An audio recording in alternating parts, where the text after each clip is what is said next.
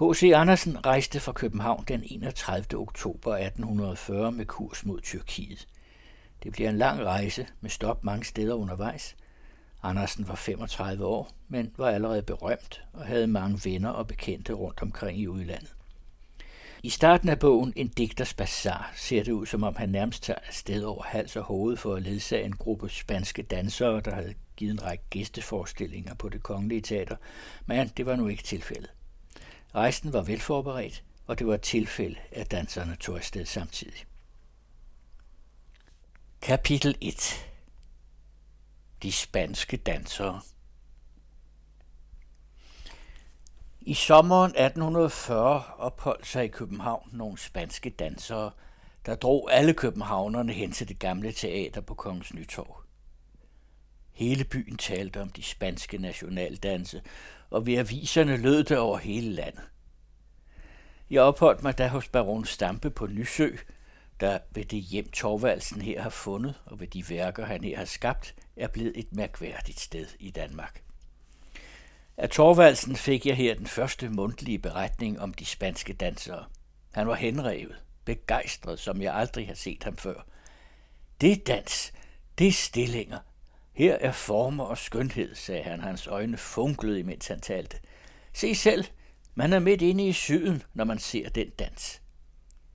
En formiddag, jeg kom ind i hans atelier, så jeg et bas-relief udført i ler, der forestillede en dansende bakant og bakantinde.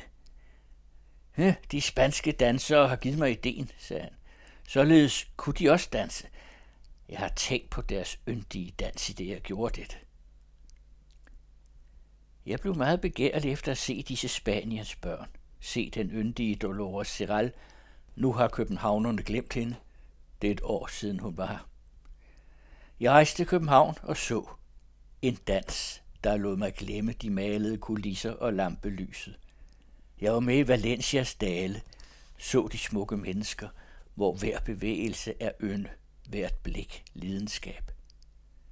Fra min ankomst til byen så jeg hver aften Dolores danse, men aldrig mødte jeg hende uden for scenen. Aldrig så jeg hende, uden da hun dansede der. Nu er det sidst i oktober, koldt, regnfuldt og stormende, som vi kunne have det i vort kære land. De spanske dansere ville bort. Dolores sagde som Preciosa til Valencia. Men vejen fra København til Valencia går over Kiel. Hun måtte med dampskibet Christian den 8. i et nordisk efterårsvejr. Koldt og stormende. Den halve forsamling af de gode folk, der sejlede ud for at sige farvel, blev søsyg ved denne lille tur. Det var en nordisk bølgedans. Dolores blev straks mat. De smukke lemmer bøjede sig til en hvile, som ingen hvile var. Den ene sø efter den anden slog over dækket. Vinden peb i tovværket. Ja, et par gange synes dammskibet at stå stille og ligesom betænke sig, om det ikke gjorde klogest i at vende om igen. Vandkarafler og tallerkener, skønt de stod suret fast, rystede af skræk eller instinkt. Der var en raslen og en knagen. Hver planke i skibet vondede sig, og Dolores sukkede så højt, at det trængte igennem skibsdækket. Den fine, smidige fod strakte sig krampagtigt mod den tynde bræddevæg. Hendes pande berørte skillevæggen. Et skib er dog en selsom verden. Til højre skiller en planke os fra døden i bølgerne. Til venstre kan en anden tynd planke danne kerubsværet. Dolores sukkede. Jeg sukkede også. En hel nat lå vi her og bogstaveligt sukkede for hinanden, og bølgerne dansede, som Dolores ikke kunne danse, og stormen sang, som jeg ikke kunne synge, og under alt dette gik skibet sin kraftige gang. Til Kielerbugten omsluttede os, og lidt efter lidt den ene passager efter den anden steg op på dækket. Jeg fortalte Dolores, hvilket indtryk hendes dans havde gjort på vores tidsalders største billedhugger. Jeg fortalte hende om bakant og bakantinde, og hun blev rød og smilede. Jeg synes ordentligt, at vi dansede fandango sammen på den grønne slette under de duftende akacier. Hun rakte mig sin hånd, men det var til afsked. Hun rejste lige til Valencia. Og mange år bliver Dolores en gammel kone. Hun danser ikke mere. Men der danser forbi hende de byer og steder, i hvilke hun har henrykket. Og hun husker da kongestaden på den grønne ø i Norden, midt i det stormende hav, det hun sejlede over. Hun tænker på det barrelief, i hvilket hun endnu svæver ung og smuk. Og hendes fingre glider ned ad rosenkransen, som hun sidder med på balkongen, og hun ser ud over bjergene, og de, som står om den gamle kone, spørger hende da, hvor er du henne, Dolores? Og hun svarer og smiler, jeg var lidt til søs i Norden. Andet kapitel. Breitenburg. Fra Kongevejen mellem Kiel og Hamburg drejede min vogn ind over heden. Jeg ville aflægge et besøg på Breitenburg. En lille fugl fløj mig kviderne i møde, som om den ville ønske mig velkommen. Den Lyneborgske hede får år efter år flere skovplantager, huse og landeveje. Derimod fortsættelsen af den, gennem hertugdømmerne og ind i Jylland, har endnu for størstedelen samme udseende som i det forrige århundrede. Der er karakter og poesi i den danske hede.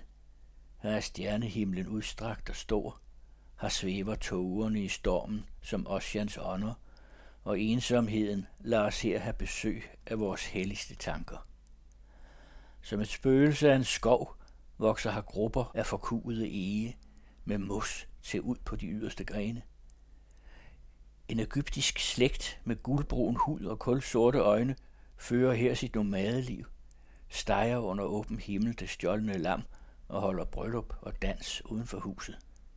Der er hurtigt rejst af lyngtørv midt på den ensomme hede.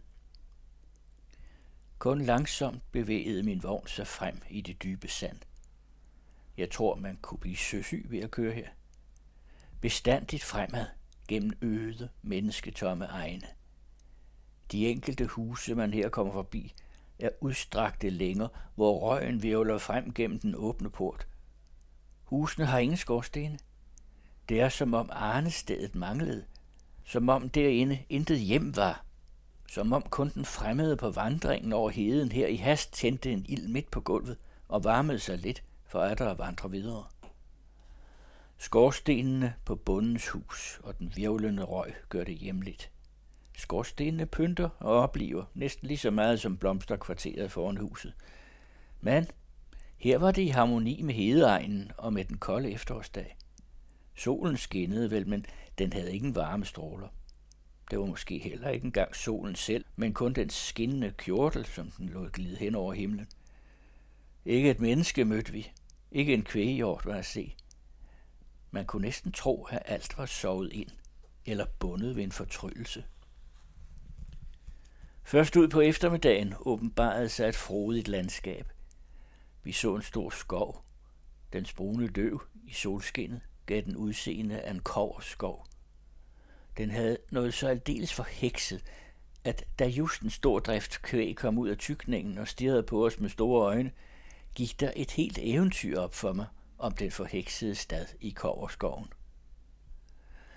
Bag skoven kom vi gennem en stor landsby, der, om den ikke førte mig ind i eventyrenes land, dog bragte mig tilbage i et andet århundrede. I husene syntes stald, køkken og stue at gå i et. Landevejen var dybt døn, hvor i lå store kampesten. Det var malerisk nok, og det blev endnu mere, til midt i den tætte skov skinnede i aftensolen en ridderborg med tårn og takket gavl. Og mellem den og os bugtede sig en flod, bred og dyb. Broen dundrede under hestenes hov. Vi rullede igennem skov og have ind i den åbne borggård, hvor lysene travlt bevægede sig bag vinduerne, hvor alt så rigt og hyggeligt ud. Midt i gården står en stor gammel brønd med et kunstigt udarbejdet gitter. For dette fløj en lille fugl. Det var bestemt den samme, der kvidrede mig velkommen, i det jeg kørte ind over heden. Den var kommet herhed før jeg. Den havde meldt mit komme. Og borgens ejer, den edle Rensau, førte sin gæst til et velsignet hjem. Retterne dampede, champagnen knaldede. Jo, det var bestemt trolddom. En nøgenhede, en koverskov, og bag ved disse et gæstfrit slot med skønne billeder, duftende træer og blomster ved de bløde divaner. Det var trolddom. Jeg tænkte på det stormende hav, på den ensomme hede og følte, man kan dog have det godt i denne verden. Fuglen kvidrede udenfor, mens jeg så ud af vinduet. Tilfældigvis faldt lyset hen på brønden, og det var ligesom om spanden gik op og ned af sig selv, og midt i spanden sad en lille nisse og nikkede velkommen. Jeg tog bestemt ikke fejl. Tinissens bedstefar har engang i skoven ragt en rensav til Breitenburg, et gylden bæger, der rider en red ved måneskin gennem skoven. Bægeret gemmes endnu i det udskårne gamle egeskab i riddersalen over kapellet. Jeg har selv set det. Og de gamle billeder på væggen, alle stolte riddersmænd, bevægede øjnene. Det var ved klart solskin. Havde det været i den månelyse nat, der var de bestemt trådt ud af rammen og havde drukket en skål for den elskelige greve, der nu hersker på det gamle Breitenburg. Den paradisiske lyksalighed har ingen historie, siger en digter. Den bedste søvn har ingen drømme, erkender jeg, og på Breitenburg bragte natten ingen drømme. Ved daglyset derimod gik gamle savn og minder som drømme frem for tanken. De hilste mig under havens elgamle alléer. De sad og nikkede på vindeltrappen i vagtårnet, hvor skotterne lå på udkig, dengang Wallensteins tropper havde lejret sig udenfor. Wallenstein lod mændene falde for sværet, og da kvinderne i borgen på hans befaling ikke ville vaske blodet af gulvet, lod han dem også nedhugge. Til den evige unge natur rundt om gik gamle minder. Fra slottets høje tårn så jeg vidt omkring over det frodige Marskland, hvor i sommeren det fede kvæg går i græs til borgen. Jeg så over de mange skove, i hvilken Ansgarius har vandret og prædiket Kristi lære for de danske hedninger. Derovre minder endnu en lille landsby om hans navn. Der har hans gård stået. Har levet han? Kirken hist ved Heiligenstedte, hvor jorden er vokset højt op om muren, er endnu fra hans tid. Som dengang spejler den sig endnu i Støren. Støren er en flod. Der, hvor han i sin fattige fiskerbåd roede over den lille sti mellem rørene. Jeg vandrede i slottets have under de gamle træer ved de bugtede kanaler. Hyldebusken og rosentræet bøjede sig over vandspejlet for at se, hvor smukt de blomstrede. Bunden gik på dierne og trak båden op mod strømmen. Jægeren med sine hunde tog vej ind i den koverrøde skov. Posthornet klang, og det var som skov og mark fik stemme, som istemte den efterårets dødshymne. Den store pan er død. Da solen var nede, lød sang og bæreklang i borgen.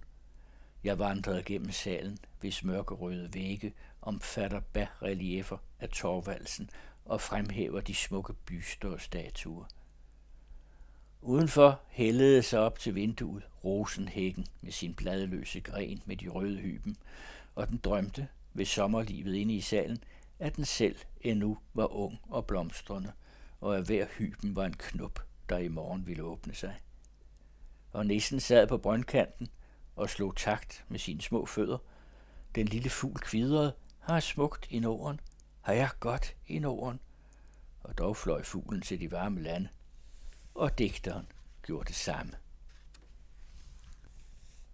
Kapitel 3 I rendring fra dammskibet Støren Der lå ved Størens vande to små huse, hvert på sin side af floden, hvert pyntligt med en grøn gavl og et par buske, men uden for det ene hang nettet udspændt, og den store fløj drejede sig i vinden. Hvor tit havde ikke to smukke øjne fra det ene lille hus set over på den fløj, når den drejede sig, og et trofast hjerte da sukkede dybt. Vi tog her en smuk ung kone ombord. Hun var af, hvad man kalder, den ringere stand, men så festligt klædt, så ung og smuk, og med et lille dejligt barn ved brystet. For begge husene nikkede folk til hende. De ønskede hende lykke og glæde. Fløjen drejede sig så den pev, men hendes smukke øjne så ikke mere efter den. Til nu brød hun sig ikke om at vide, hvad vinden var. Og vi for afsted. Alt var grønt, men fladt, og altid det samme. Den lille flod gør bugt på bugt. Nu var vi på Elben, den store kongevej fra Tyskland. Og skibe kom og gik. Både sat tværs over. Vi måtte også over til hannoveransk side for at hente passagerer, og derpå til holstinsk side, og er der igen til hannoveransk, og så fik vi dog ingen passagerer. Jeg så på den unge kone. Hun synes lige så utålmodig som jeg. Hun var altid forud og stirrede med hånden over de smukke øjne. Var det Hamburgs tårne, hun søgte? Hun kyssede et par gange sit barn, smilede og havde dog tårer i øjnene. To dampskibe for os forbi. Et skib for fulde sejl førte udvandrerne til Amerika. Foran os lå et prægtigt fartøj, det var lige kommet derfra og lå under opsejling. Vinden var stik imod, flaget vejede. I det vi nærmede os, blev en båd gjort løs. Fire matroser greb årene. En rask, sortskægget mand, han så ud til at være styrmand ombord, drejede roret. Vi lå stille og den unge kone mere fløj end gik med sit barn, der sov. I et nu var hun i den lette, gyngende båd og i armene på den sortskæggede brune mand. Det var et kys. Det var buketen af et langt års søde længsel, og barnet vågnede og græd, og manden kyssede det og holdt konen om livet, og den lille båd vippede op og ned med dem, som om den sprang med af glæde, og de brune matroser nikkede til hverandre men vi sejlede afsted. Jeg så ud på de flade, nøgne kyster. 4. kapitel Det var i Hamburg, i hotellet Stad London, List gav koncert. Salen var i nogle få øjeblik propfuld. Jeg kom for Sille, men jeg fik dog den bedste plads tæt op til tribunen, hvor fortepianoet stod, til man skaffede mig op ad en bagtrappe. List er en af kongerne i tonernes rige, og til ham førte mit selskab mig som sagt op ad en bagtrappe. Det skammer jeg mig ikke ved at bekende. Salen, ja selv sideværelserne, strålede af lys, guldkæder og diamanter. Ikke langt fra, hvor jeg stod, lå i en sofa en jødepige, fed og pyntet. Hun lignede en valros med væfte. Solide hamburgerkøbmænd stod muret op på hverandre som var det en vigtig børssag, der skulle afhandles. Der sad dem med et smil ved munden, som havde de alt købt papirer og vundet utroligt. Den mytologiske Orfeus kunne ved sit spil sætte stene og træer i bevægelse. Den nye Orfeus list havde alt før sit spil elektriseret dem. Rygtet havde med sin mægtige nimbus åbnet øjne og ører på folk, så det alt synes at erkende og høre det, som vil følge.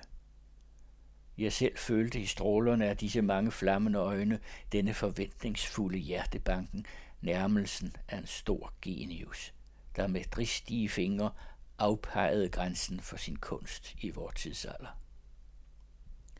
I London, denne maskinernes store verdensby, eller i Hamburg, dette europæiske handelskontor, bliver det karakteristisk første gang at høre list. Der svarer tid og sted til hinanden – og i Hamburg skulle jeg høre ham. Vor tidsalder er ikke længere fantasiens og følelsens, den er forstandens. Den tekniske færdighed i enhver kunst og enhver håndtering er nu en almindelig betingelse for deres udøvelse. Sprogene er blevet så uddannede, at det næsten hører til at skrive stil, det at kunne sætte sine tanker i vers, der for et halvt århundrede siden ville have galt for en sand digters arbejder. I hver stor by finder man i dusinvis af folk, der eksekverer musik med en sådan færdighed, at de for 20 år siden kunne have lavet sig høre som virtuoser. Alt teknisk, såvel det materielle som det åndelige, er i vor tid i sin højeste udvikling. Vor tid er holder herved en flugt, selv i de døde masser.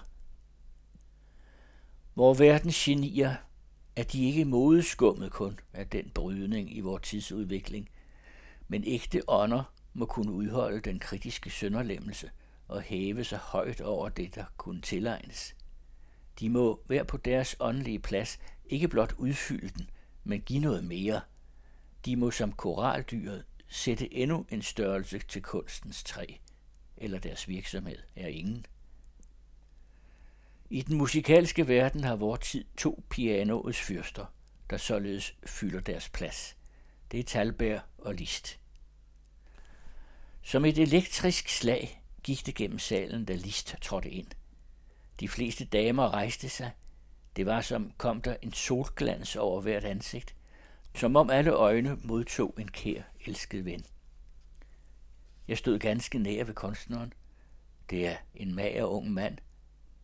Et langt mørkt hår hang om det blege ansigt. Han hilste og satte sig ved klaveret. Hele Lists ydre og bevægelighed viser straks en af disse personligheder, man bliver opmærksom på i og alene ved deres ejendommelighed. Guddomshånden har påtrykt dem et eget stempel, der gør dem kendelige mellem tusinde. Som List der sad foran forte pianoet, var på mig det første indtryk af hans personlighed, dette udtryk af stærke lidenskaber i hans blege ansigt, at han forekom mig en dæmon – der var navlet fast til det instrument, hvorfra tonerne udstrømmede. De kom fra hans blod, fra hans tanker. Han var en dæmon, der skulle spille sin sjæl fri. Han var på torturen. Blodet flød, og nerverne sidrede. Men alt som han spillede, svandt det dæmoniske. Jeg så det blege ansigt få et edlere og skønnere udtryk. Den guddommelige sjæl lyste ud af hans øjne, ud af hver træk. Han blev skøn som ånd og begejstring kan gøre det. Hans vals infernal er mere end et daguerreotyp billede af Meyer Beers Robert. Vi står ikke udenfor at beskue det kendte maleri. Nej, vi sættes ind i det. Vi stiger ned i dybet selv og opdager nye virvlende skikkelser. Det lød ikke som et strenge klang. Nej, hver tone syntes klingende vanddråber. Den, som beundrer kunsten i teknisk færdighed, må bøje sig for list. Den, som det geniale, det er gudgivende henriver, bøjer sig endnu dybere. Vor tids orføvs har lavet tonerne bruse gennem maskinernes store verdensby, og man fandt og erkendte, som en københavner har sagt, hans fingre er lutter jernbaner og dampmaskiner – hans genius endnu mægtigere til at drage verdensånden sammen end alle jernbaner om jorden. Vor tids orføvs har lavet tonerne klinge i det europæiske handelskontor, og i det mindste i øjeblikket troede folket evangeliet. Åndens guld har en mægtigere klang end verdens. Man bruger tit, uden at tydeliggøre sig det, udtrykket et hav af toner – og sådan er det, der strømmer ud af fortepianoet, hvor List sidder. Instrumentet synes forvandlet til et helt orkester. Det formår ti fingre, der ejer en færdighed, der kunne kaldes fanatisk. De føres af den mægtige genius. Det er et hav af toner, der just i sit oprør er et spejl for hvert glødende gemyts øjeblikkelige livsopgave. Jeg har truffet på politikere, der ved list spil begreb, at den rolige borger kunne gribes ved Marseillesens toner til at tage geværet, styrte sig fra hjem og arne og kæmpe for en idé.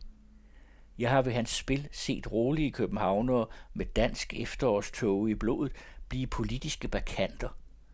Matematikere har svimlet i klangfigurer og beregninger om lyden – unge helianere, og det er de virkelig begavede, ikke de døde hoveder, der kun ved filosofiens galvaniske strøm gør en åndelig grimasse, skuet i dette tonehav videnskabens bølgeform i fremskriden mod fuldendelsens kyst.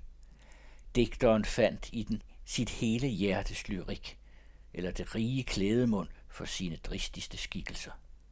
Den rejsende, ja, jeg slutter for mig selv, han får tonebilleder af, hvad han ser eller skal se – jeg hørte hans spil som uvertyre til min rejse. Jeg hørte, hvor mit eget hjerte bankede og blødte ved afskeden fra hjemmet. Jeg hørte bølgernes liv vel, bølgerne, som jeg igen først skulle høre ved Terrasinas klipper. Det klang som orgeltoner fra Tysklands gamle domkirker. Gletsjerne rullede fra Alpernes bjerge, og Italien dansede i karnevalstrakt og slog med sin briks, mens det i hjertet tænkte på Cæsar Horaz og Rafael. Det brændte fra Visu og Etna. Dombasunen lød fra Grækenlands bjerge, hvor de gamle guder er døde. Toner jeg ikke kendte, toner jeg ej har ord for, tyde på Orienten, fantasiens land, digterens andet fædreland. Da List havde endt sit spil, regnede der blomster ned omkring ham, unge nydelige piger, Gamle damer, der også engang havde været nydelige piger, kastede hver sin buket. Han havde jo kastet tusinde tonebuketter i deres hjerte og hoved. For Hamburg ville List flyve til London. Der udkaste nye tonebuketter. Der dufte poesi over det materielle hverdagsliv. Den lykkelige, der således kan rejse sit hele liv, altid se folk i deres åndelige søndagsklæder, ja selv i begejstringens brudedragt. Må jeg oftere møder ham, var min sidste tanke. Og tilfældet ville, at vi skulle mødes på rejsen, mødes et sted, hvor jeg og min læser mindst kunne tænke. Mødes, blive venner og er der skilles. Dog det hører til de sidste kapitler i denne flugt. Nu drog han til Victorias by, jeg til Gregor den 16. I har hørt indledningen til H.C. Andersens rejsebog En digters bazar fra 1842 her i Farves klassiker. Jeg fortsætter de kommende uger med flere uddrag fra bogen. I næste uge blandt andet den berømte jernbaneskildring af turen fra Magdeburg over Leipzig til Dresden.